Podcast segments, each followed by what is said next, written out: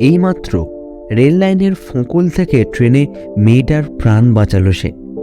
জলজান্ত মেয়েটা শ্বশুরবাড়ির অত্যাচারে মরতে যাচ্ছিল। আর তাকে বাঁচিয়ে একটা বড় নিঃশ্বাস ফেলল বছর পঁয়তাল্লিশের মহিলাটি।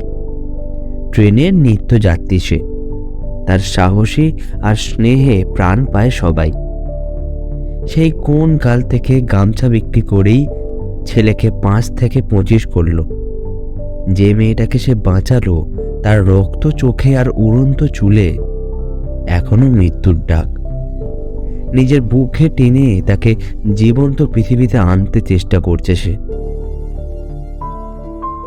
অনেক বছর আগে, জাঁতাকলের মধ্যে এক হাত কেটে যাওয়ায় অকেজোর দলে যেতে হয়েছিল তাকে। ঠাঁই হয়নি তার স্বামীর ঘরে। সেই আজকের হাত কাটা দুর্গা মনের দশ হাত সবার আগে বাড়িয়ে দেয়। আমাদের প্রিয় দুর্গা দেবী